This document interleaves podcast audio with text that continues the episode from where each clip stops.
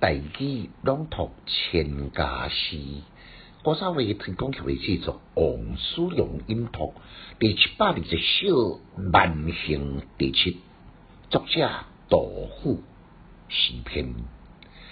三更杨花扑碧毯，点开荷叶蝶清浅。孙君弟子武林剑，沙上夫妻傍表人。简介：这首是杜甫晚年踮伫成都草堂漫步随行所写九首万行当中其中的第一首，完全是描写楚海景色。前两句写景，后两句写。景中的状物，言过景甲物相间相融，得奇妙。起笔呢，就点见初夏美丽风景图，伫漫天飞舞的杨花散落伫溪边的小径，好像铺上一沿一沿的白毯。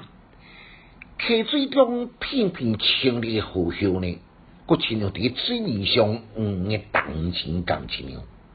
头一句的三更，将杨花分散飘落伫路面呢，迄个树语精炼而富有形象感。第二句的点甲叠这两字呢，将迄个荷叶伫溪水中的状态呢，写十分的生动传神。后两句呢，写幼顺初生，多多补出来迄个阿比亚呢。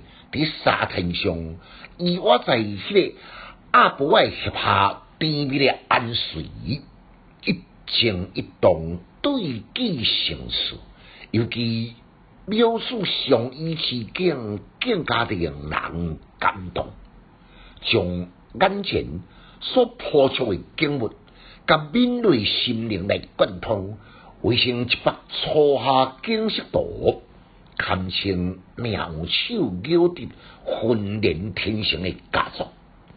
即四句诗呢，一句一个景，看起来敢像各自独立，但是将伊综合起来呢，竟然将来形成初夏高雅大自然的景观，而且前后拢有关照，互相用情，以散漫中混成一体，刻为细致逼真。语言通俗生动，已经清新顺命，搁在充满顺和的生活精神。